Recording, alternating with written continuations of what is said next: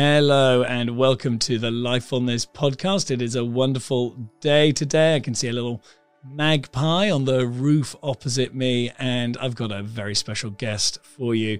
It is the wonderful Dr. Vicar Priest, uh, Gillian Strain. Gillian Strain is a fascinating person and very funny and very wise. So for me, just huge pats on the pats on the back for getting you another great guest. Uh, she is a, uh, has got a physics PhD.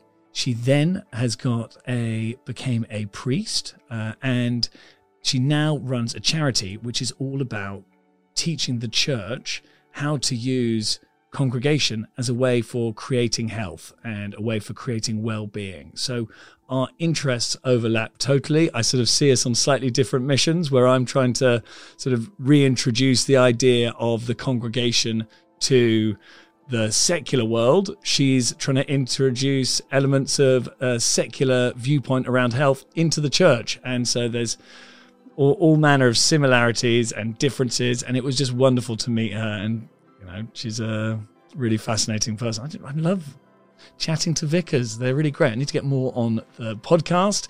As ever, if this sort of conversation interests you and if you're passionate about community and you want to have community and you want to have more connection, there is the Lifefulness community that you can find at lifefulness.io forward slash membership.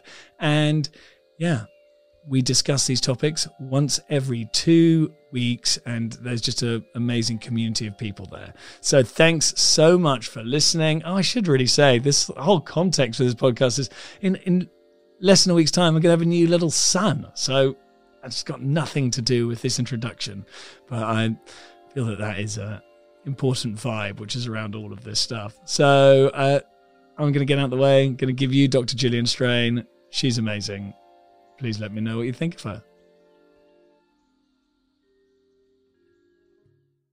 Welcome to the Lifefulness podcast and welcome our guest today, Gillian Strain. And Gillian, I just realized that I didn't know whether to call you Dr. Gillian Strain or Reverend Dr. Gillian Strain. What do you what do you go by? Uh, it depends who I'm speaking to. So I work under my maiden name, but I'm also married.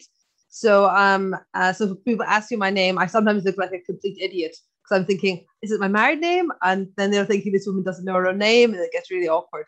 Uh, so Gillian's good. We always start with one question because to us, lifefulness, you can look at it as reimagining the congregations in a secular way, but it's ultimately about treating life as though it is sacred. And so, what for you, Reverend Dr. Vicar, is most sacred in life? For me, I think it's um, it is being curious. Um, so yes, I've got lots of different names, and actually, I, I t- use my titles or, or or not because I think the most important thing is connecting with people. So if I'm at an Oxford College and trying to be really clever and sell something, then I'll use all the titles. Um, but if I'm not there, I'm in a normal place, I won't because I think it's quite fun and subversive to not wear a dog collar and then suddenly reveal I'm a priest. Um, and then that pisses people off because like, oh well, we would have behaved, maybe we wouldn't have sworn so much if we knew, and and then people act in a different way. Um, and so I think it really depends on who you're talking about. But I think what unites it all, and both science, which my background is not a medical doctor, I'm a physicist, um, and theology and religion, um, and the practices of these. Okay, so particularly religious, the practice of you know being religious or spiritual, should always be about curiosity and wonder. So from a religious point of view, I believe God created the world, so we blooming well should be interested in the world, and that's science. Um, and the same with theology and religion. It's curiosity about why we're here and how we can live in the best way. I was half expecting to say God.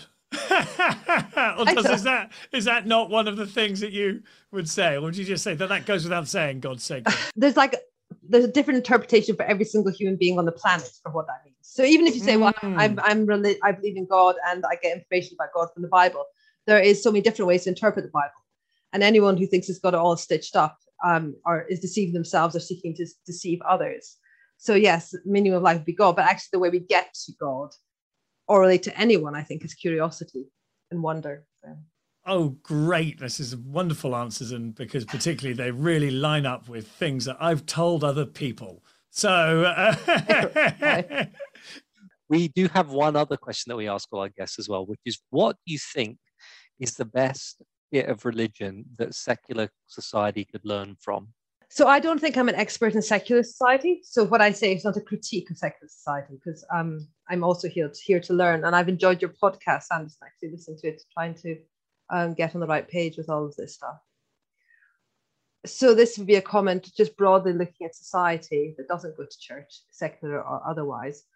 I think there's something really important about the unselfing that comes through Christian faith. So I'm only going to talk about Christ- Christianity because is the one I know most about.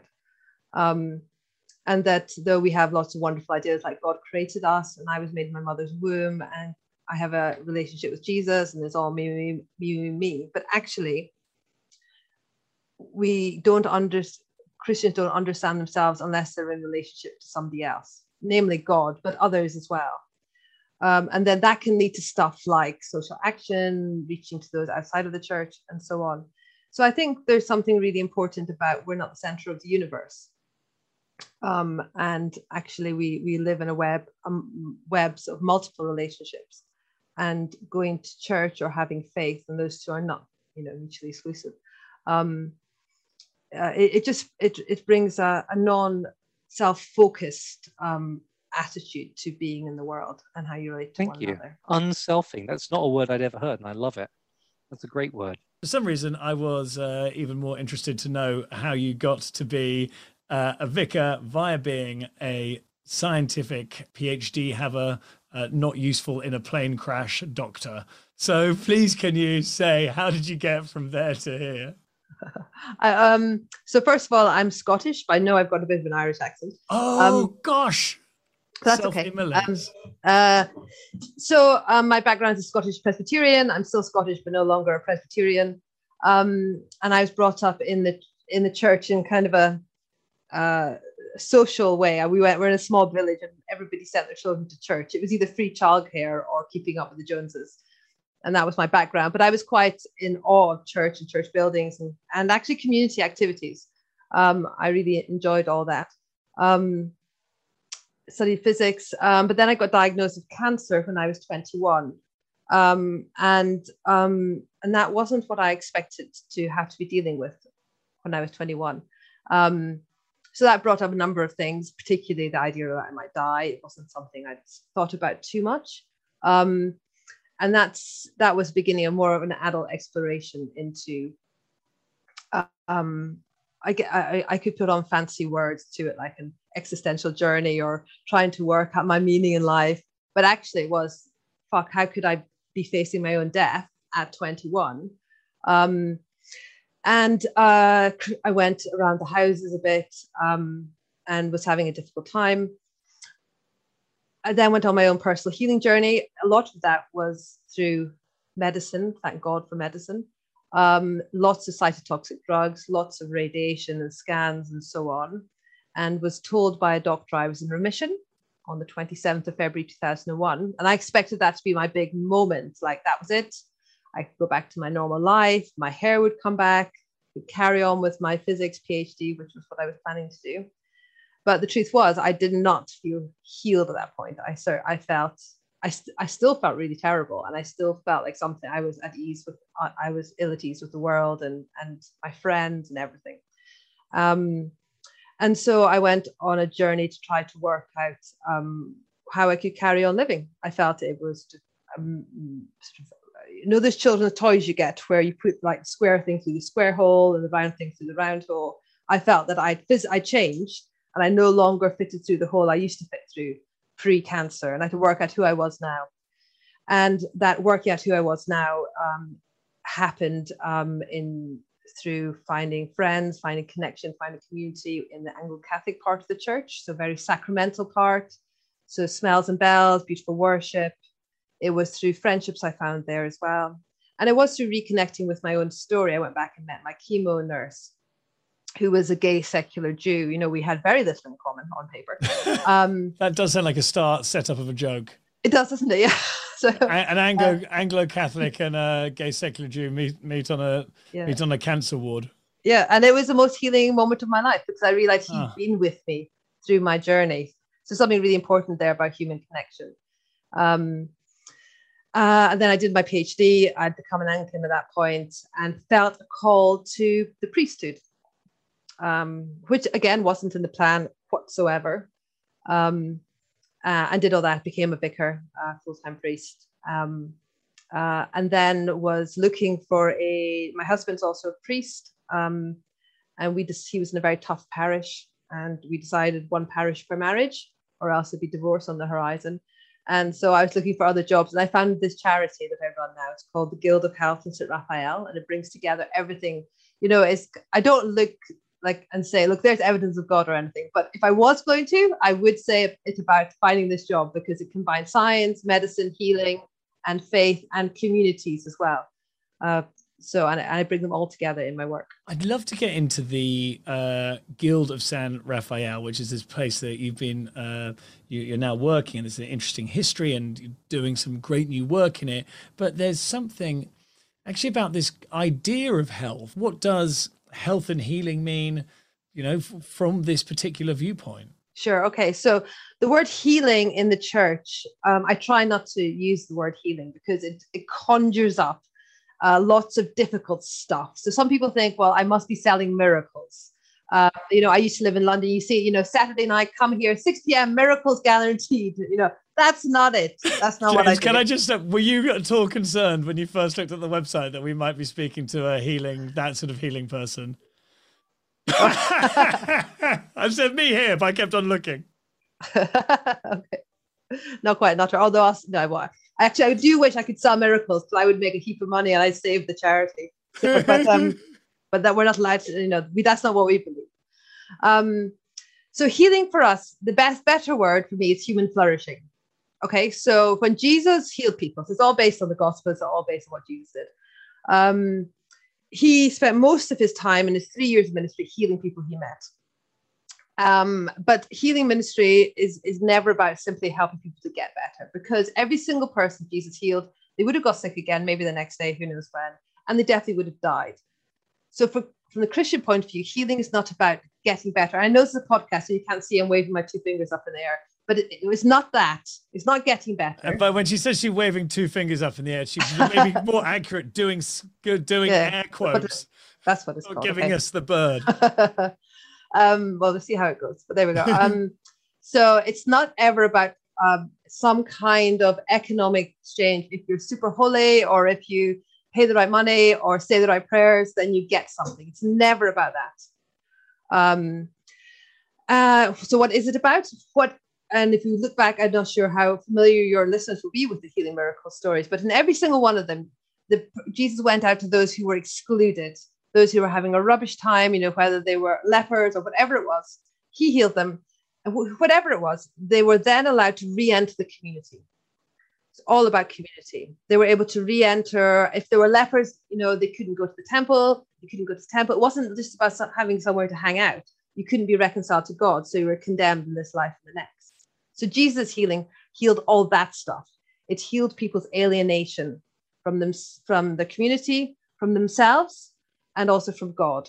So when I when I talk about healing, uh, healing, Christian healing, or if I talk about the work of the charity, what I'm talking about is helping people find reconciliation with themselves. So we're talking about inner alienation, you know, um, guilt, shame, all that stuff.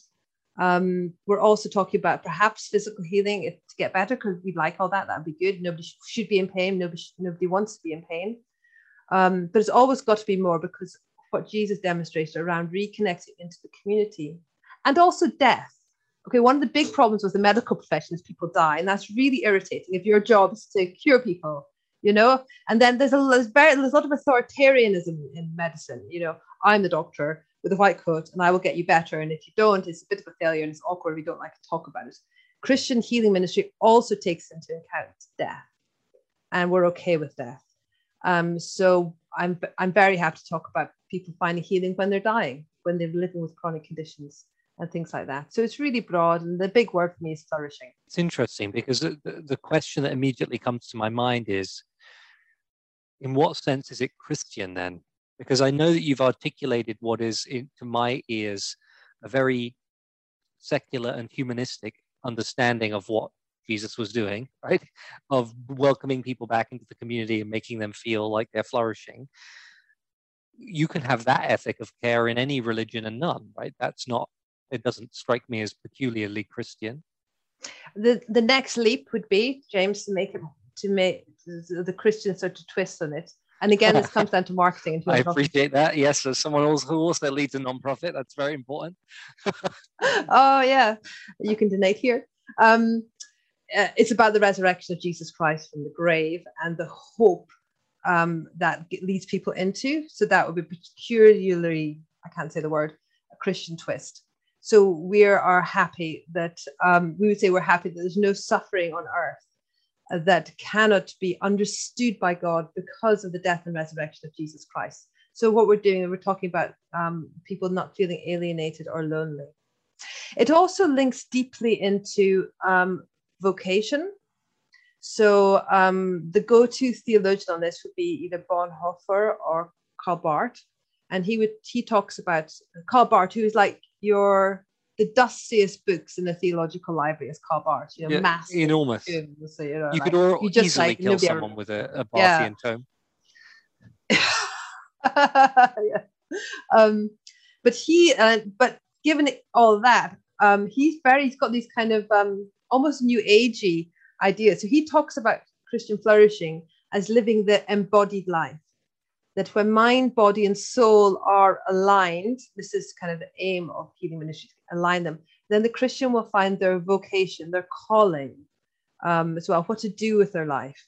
Um, and, and for the Christian, that's always about service to others and converting people to the faith.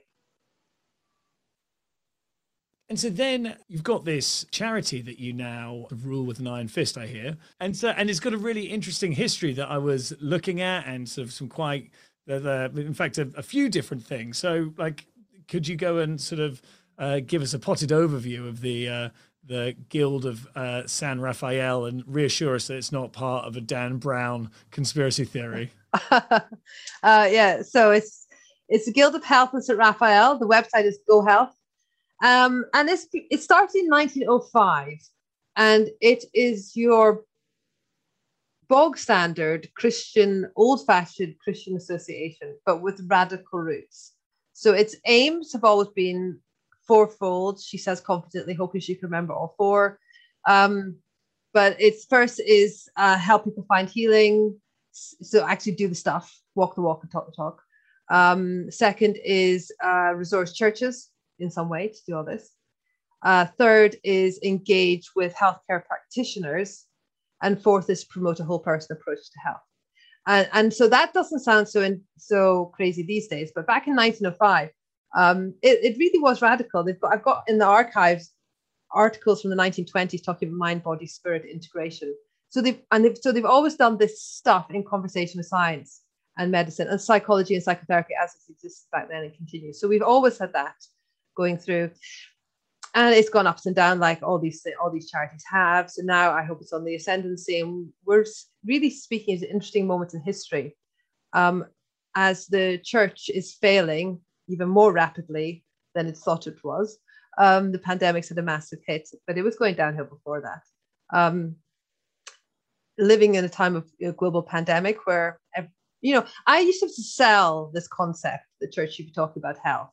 You know it was a hard sell sometimes uh, but now it's you know I, I can't quite keep up with demand um, because churches know fine they should be engaging with this stuff.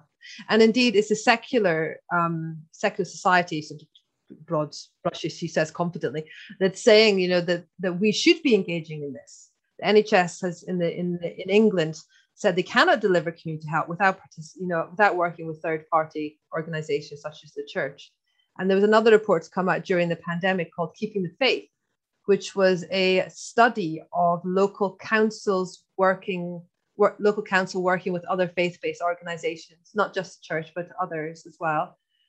And uh, it's a really funny report because it's, it's, it's one of these specialized MP report things. But it basically goes, oh my God, these guys are great. They're totally well networked. They're very, very nimble. We should really be working with them. And we're, you know, like, well, I we knew that, but now we're being recognized um, from local uh, uh, healthcare provision. So we've got op- a real opportunity to do it well if I think if churches can engage, you know, engage with it in a useful way. What are the things that you see in congregations which you think sort of are some of the most surprising health benefits or the things which most grab your attention? And like you, I feel very um I feel really passionate about this and and and I'm frustrated at the same time that we have we're not further on in this project because I mean the, the, the NHS, the, the hospital system like the universities began in the monastic system. You know, we've been doing this since the medieval period. In fact, we can go back further to the beginning of the church. We've always been providing healthcare for people and how, how to do it in a modern way. Um, the church has just fallen behind in this.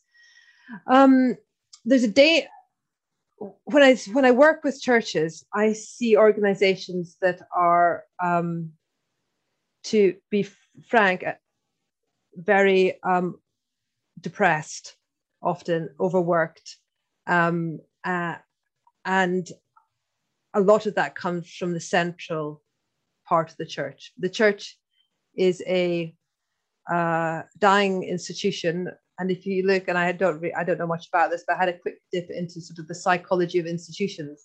And what happens when an institution dies is it taxes middle management, and that's that's exactly what the church is, is doing at the moment.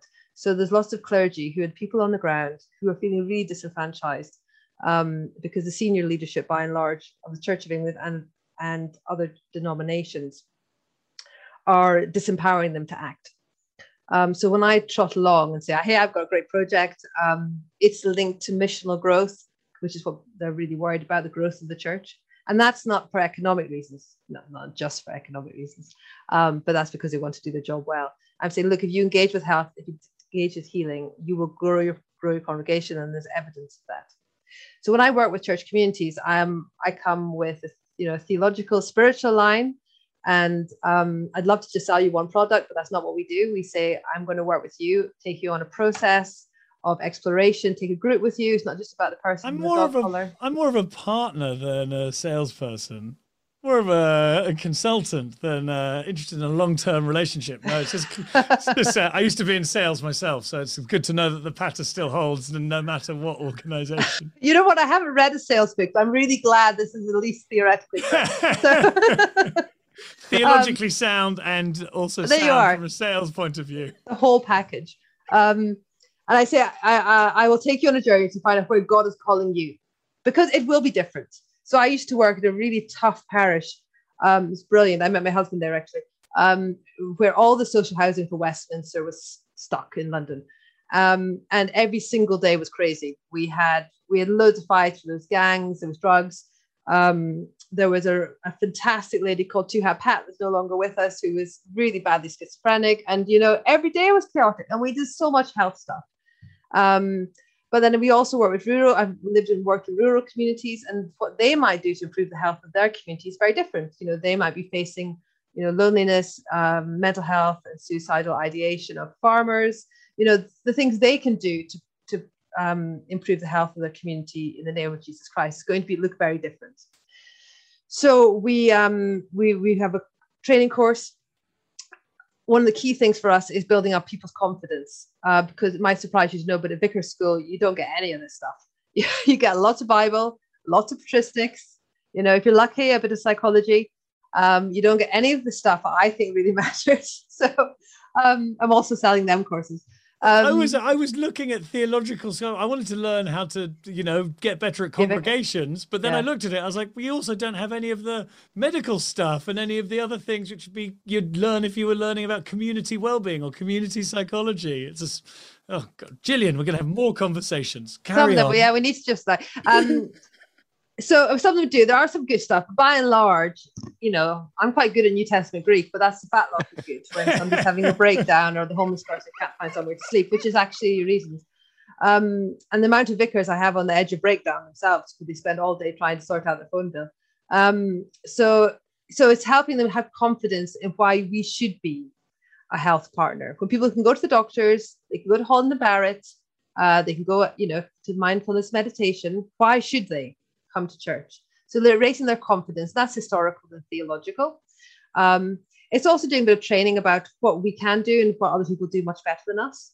Um, so like not get in the way of you know people seeking healing elsewhere, uh, and then really, um, really then building them up to say actually what I believe that what we offer uh, is is is higher than what you get at the doctor or you know a packet of vitamin C.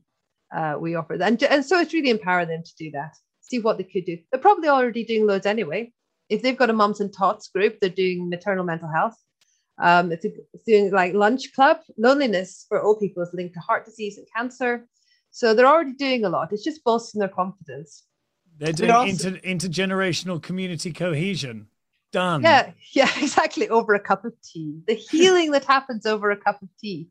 And you're way, we're, we're saying this slightly tongue in cheek, but that is it really is true james and i have the same the, the the, same issue sometimes because maybe because we're british and we don't want to like it's, it's a bit gross to talk about what a difference it makes but it really does that those places where you can see people who are different to you. I'm saying from a, a London point of view, it is so easy to go and you've got your friends from work and then you've maybe got some in your own social circle and you go to lunch here and you go to this pub and uh, if you've got kids you see kids but then if you don't you never will. You're not going to see if your family aren't there you're never going to see an old person.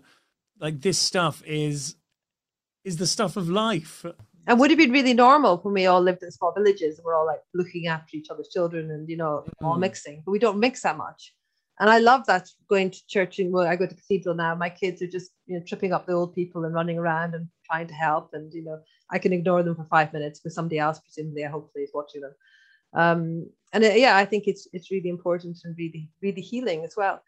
And I've also you know there's lots of doctors and medical services that want to work with churches. You know with uh, social prescribing, uh, doctors they you know so stretched anyway.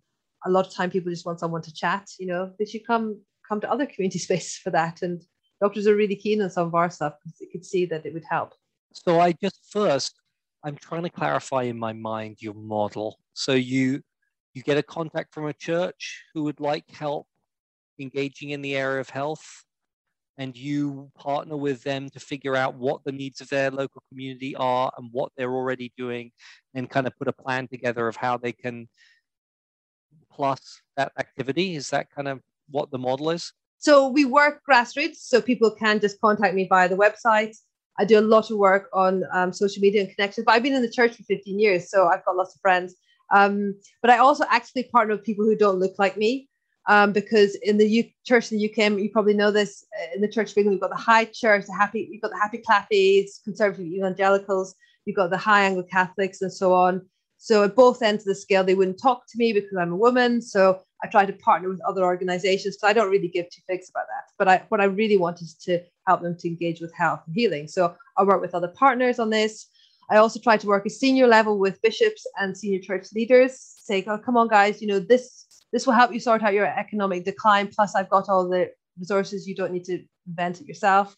Um, and that's really important for getting endorsements and so on but um, that's not the only way and it's good to, with personal contacts as well. So there's lots of networks we work in. So i try to uh, partner with mental health christian mental health charities and other places like that just to get the message out. It, there is a huge drive on missional growth and economic missional growth as opposed to what they should actually be doing. And actually stuff i talk about about health and healing because that implies illness and suffering is um, like a bit of a pariah um, to you know being happy jesus everything's fine uh, oh please get healed quickly because otherwise you really are introducing some tricky theology for us around who's saved and who's not saved so there's a huge part of the church will does and that we're talking like HTB and you know some aspects of it will you know reject what I do because it makes people uncomfortable and it should all be all be just about missional growth.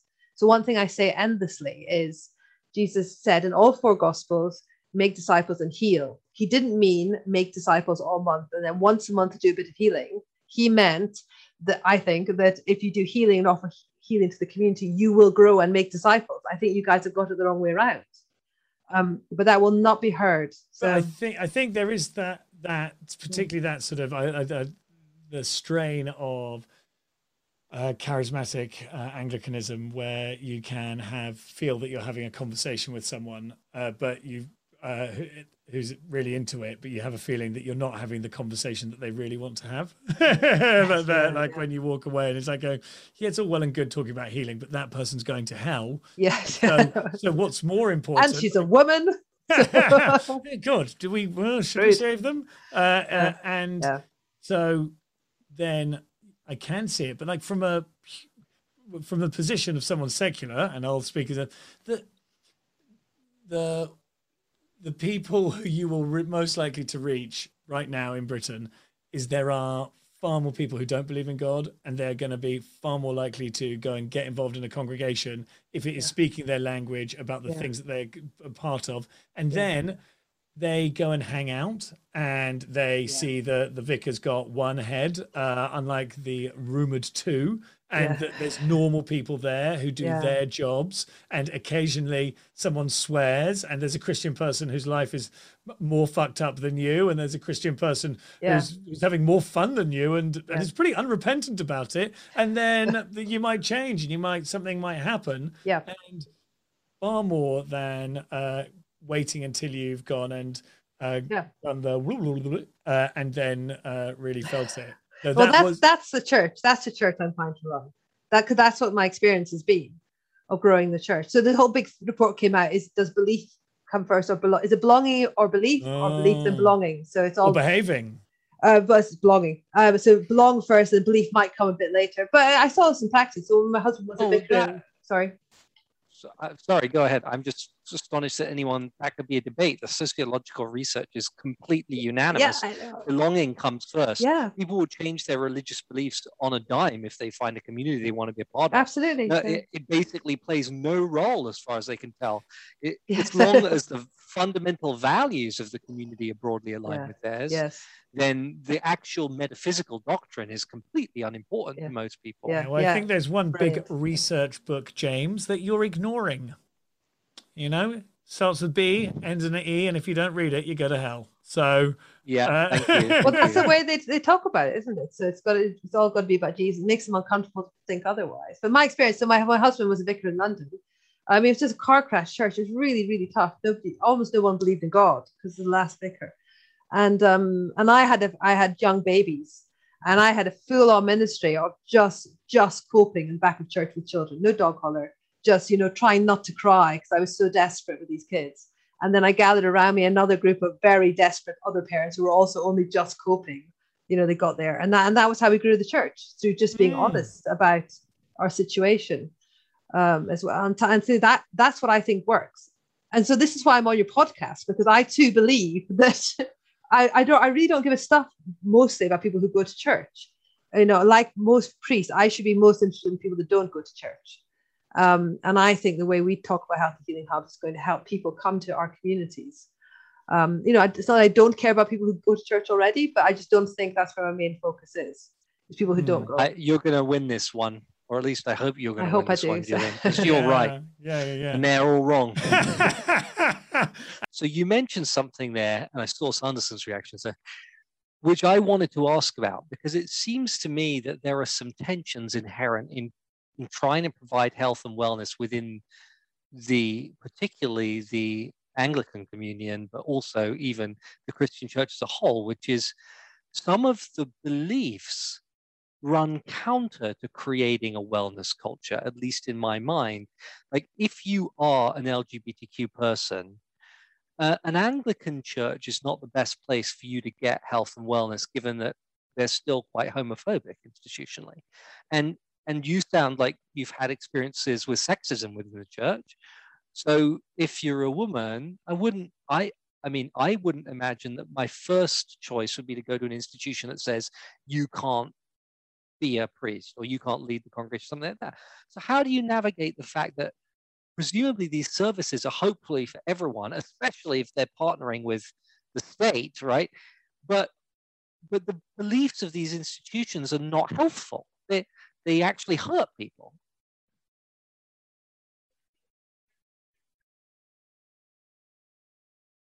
anti-divorce, anti-everything they can think of, uh, including women. Um, and we wouldn't. So our theological statement is very inclusive and diverse. Um, so uh, they wouldn't be the ones I'd be trying to market to to begin with, because I don't think they'd work with me. Um, so I wouldn't be going there. I think there's a broader question as well. I, I do hear it a lot when I talk publicly about healing.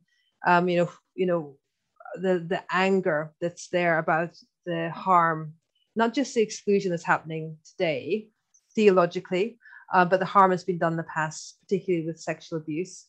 Um, and it's right that people are angry and so on about that. Um, and that is a, is a very good question. Um, so going back to, to where I've been uh, excluded because of what I've of, of my gender, um, well, I, I, think they are. Uh, we, we're not going to agree on agree on that. Um, and uh, but I also think there's bigger issues, um, and there's lots that we do agree on. My experience being when people are really anti-women, anti-women priests, they're actually anti-women, right? It's not really a theological thing. It probably goes back to childhood. Um, it might go, it might be related to um, them feeling very vulnerable and fragile, so they, they like to build up walls, and they're and that makes them feel comfortable. Um, and I feel very secure in my vocation as a priest. Um, I try not to let them threaten. The only time, and, and I'll actively go and work with anti-women priests because um, I think I, I, try to connect well with people. I'm not threatened by them. I will we I will concentrate what we're on what we agree with. And I've had experience of changing people's minds on this. Um, and so I, I do feel it's a bit of my my own healing mission unless they're directly misogynistic, and I have had that before, and I get really pissed off at that because that's just a human right to be treated in a civil man in a civil way. Um, so my my approach is, you know, this is um, I truly believe in what I do, and then my calling. Um, but I'm also don't want to be arrogant enough to, to then condemn others for their views.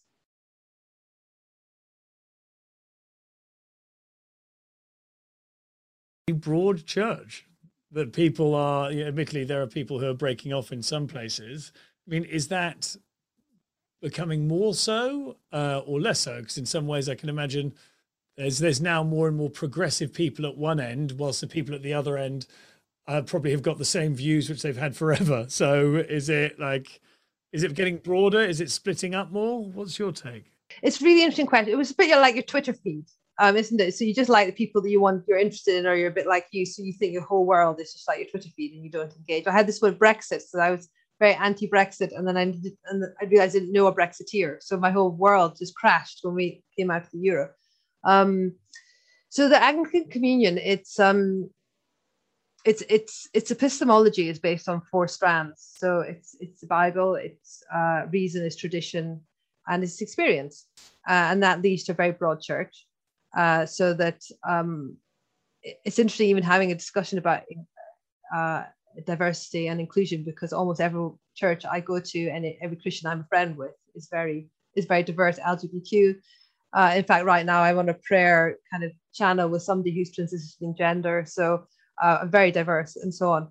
Um, but I think for what I what I read and what I understand from other people, that I'm probably a bit of a minority and the church is going uh, more conservative and and less able to to be truly liberal um, and accept other views.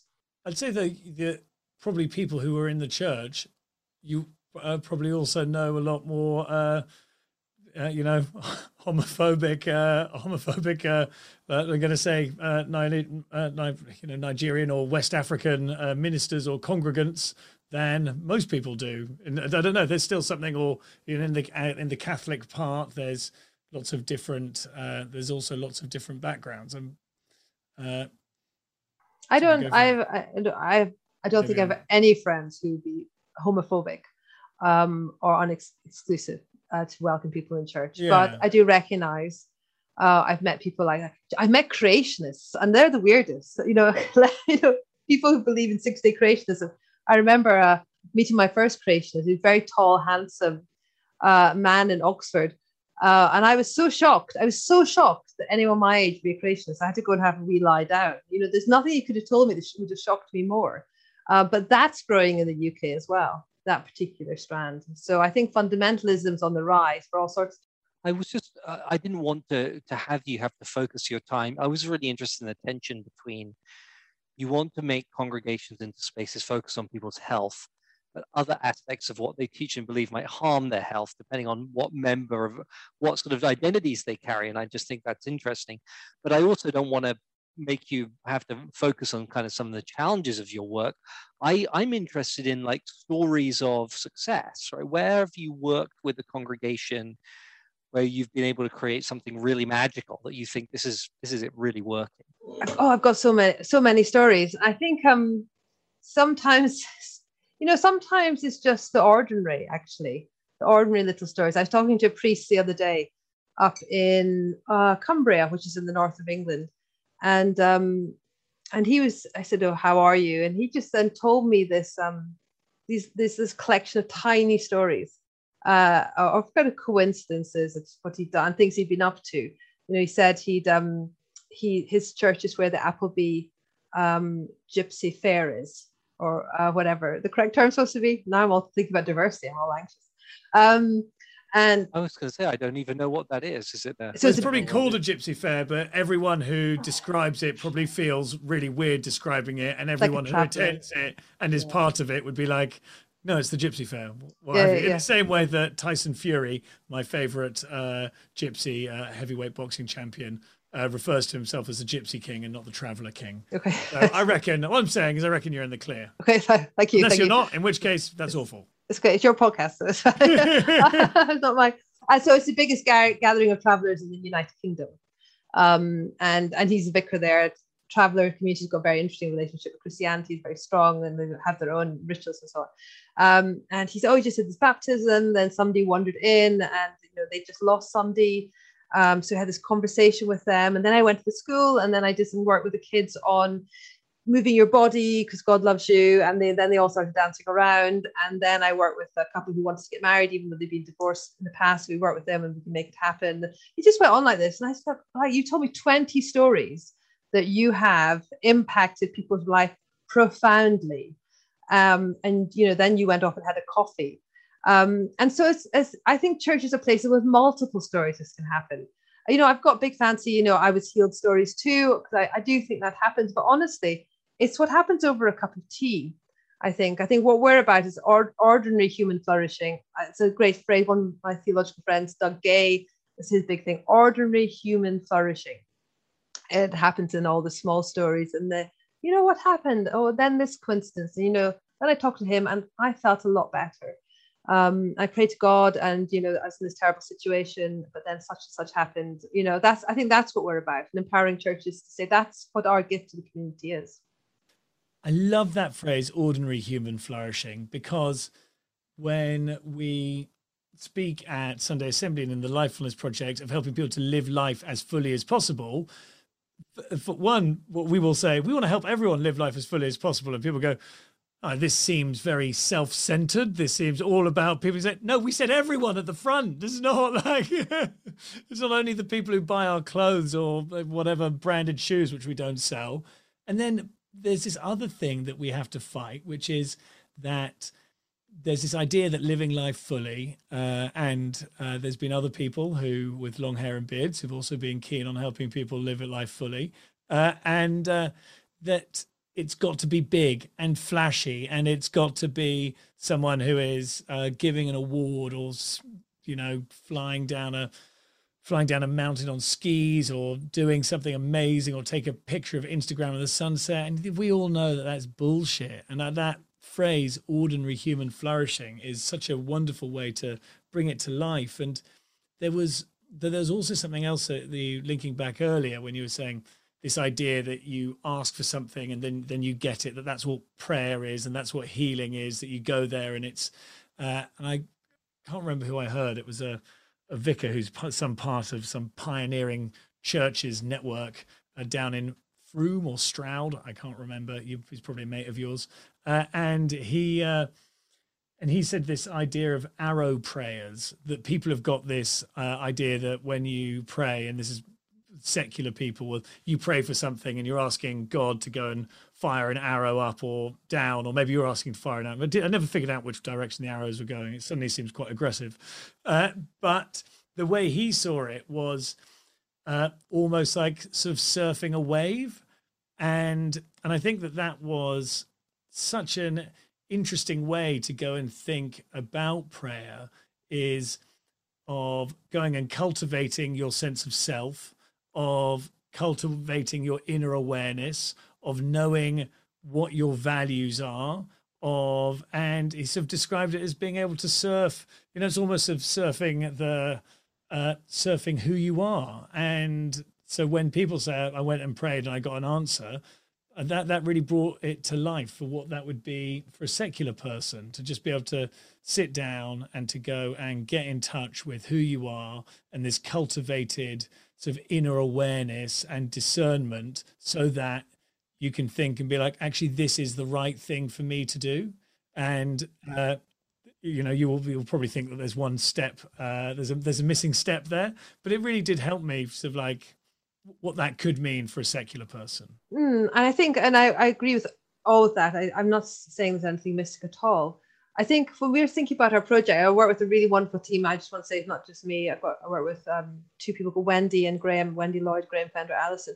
And we're sometimes talking about like what would be the banner outside the church, outside our Healthy Healing Hub. Um, and because uh, Alpha, you know, that Christian evangelical, evangelical thing, they've got one like um, the what's the meaning to life or whatever the tag is.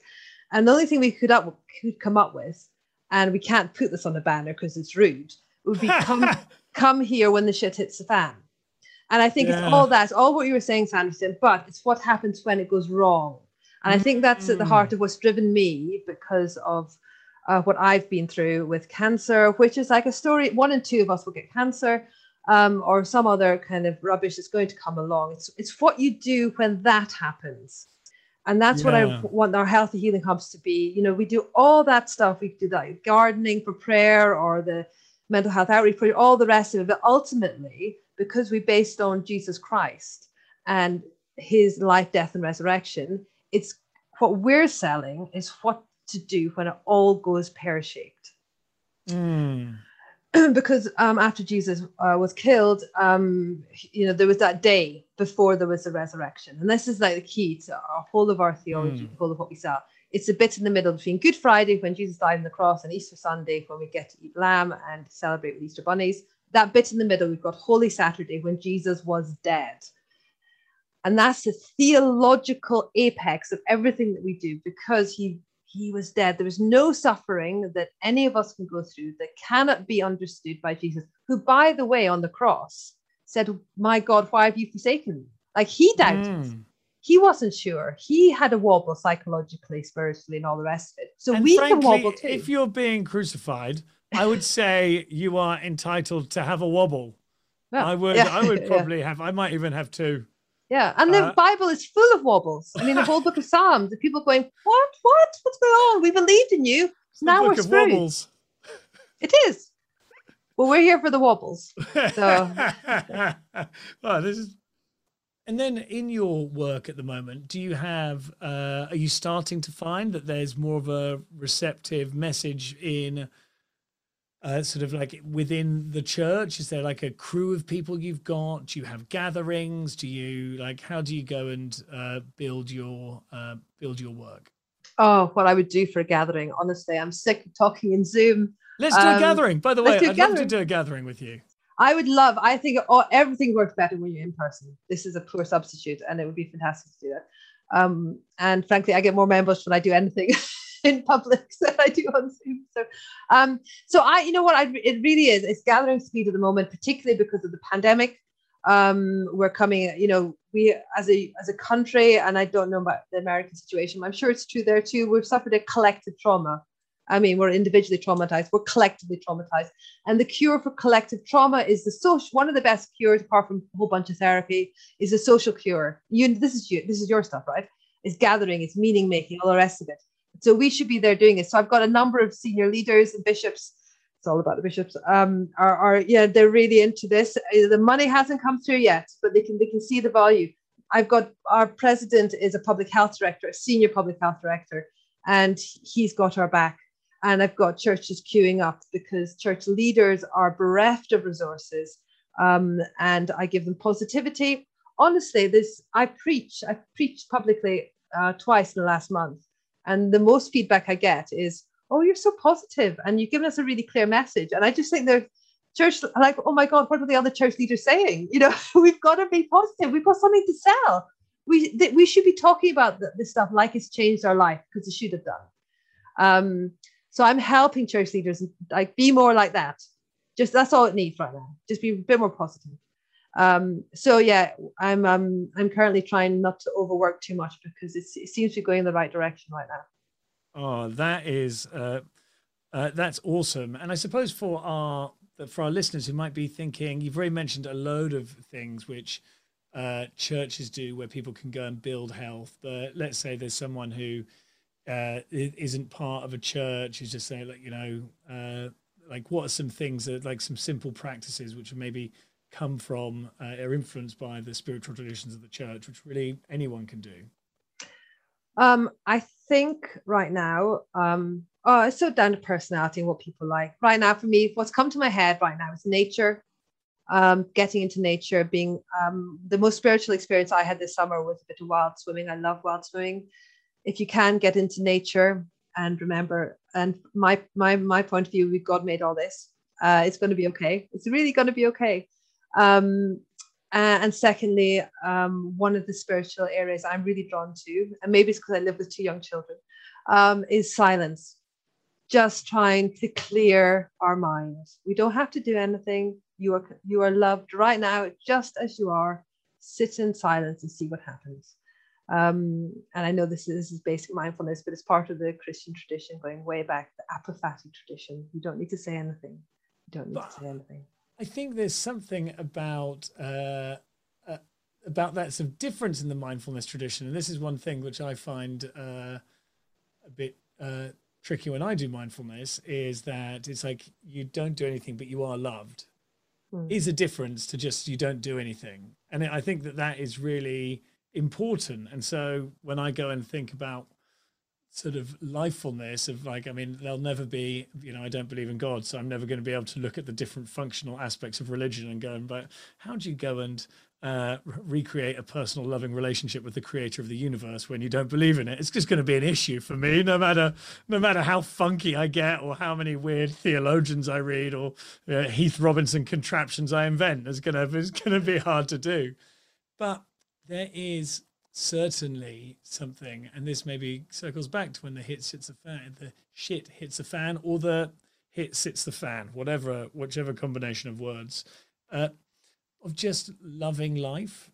And I think that, you know, they're, they're, whilst you're not able to go and find the love of God, there's certainly love that we all bear within us in some way. Even people who might not have had a loving environment are still held in a web of connection with humanity, which is sort of held together by love. And if you didn't get it from those people, there will be the small uh, love that you get from the person that you see in a shop uh, who might smile at you, but that's that's a type of love. Friends holding, shaking hands, saying how do you do, and and just loving like the loving life itself, and to go and find and by able you know if you're able to find that then in that sort of sense that we're all in relationship to one another that you know if you love life you start to go and feel that love mm-hmm. back absolutely uh, and, and a gratitude as well i think being grateful i think so it's just different words i think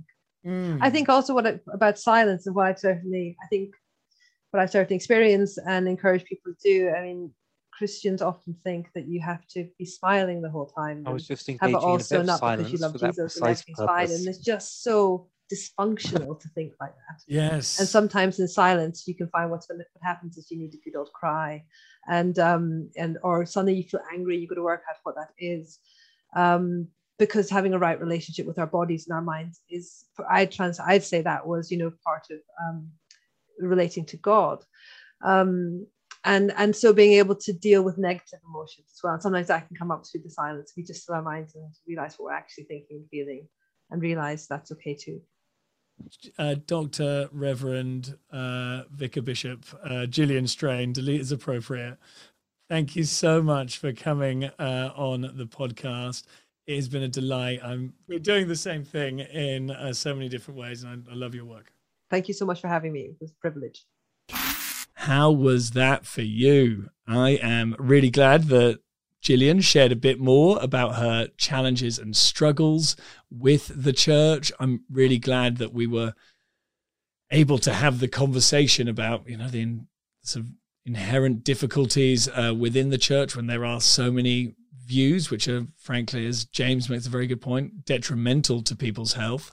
And again, in all of our work, when looking at the things that the secular world can learn from congregations, it is really important to make sure that the lessons of and the warnings are also listened to. What is it about this way of believing that mean that certain viewpoints which are detrimental to people can end up persisting way after they are sort of you know no longer common in society and how can they in fact congregations end up uh, being the vehicles which enable these viewpoints to carry on somehow I seem to have an awful lot of gaps in between each word in that sort of like a sort of badly functioning AI uh, for communications AI. And so, just in the same way that there's a bit of context at the start uh, that I've got a baby uh, coming up, makes it sound like a podcast release coming up. One more child, uh, but I, uh,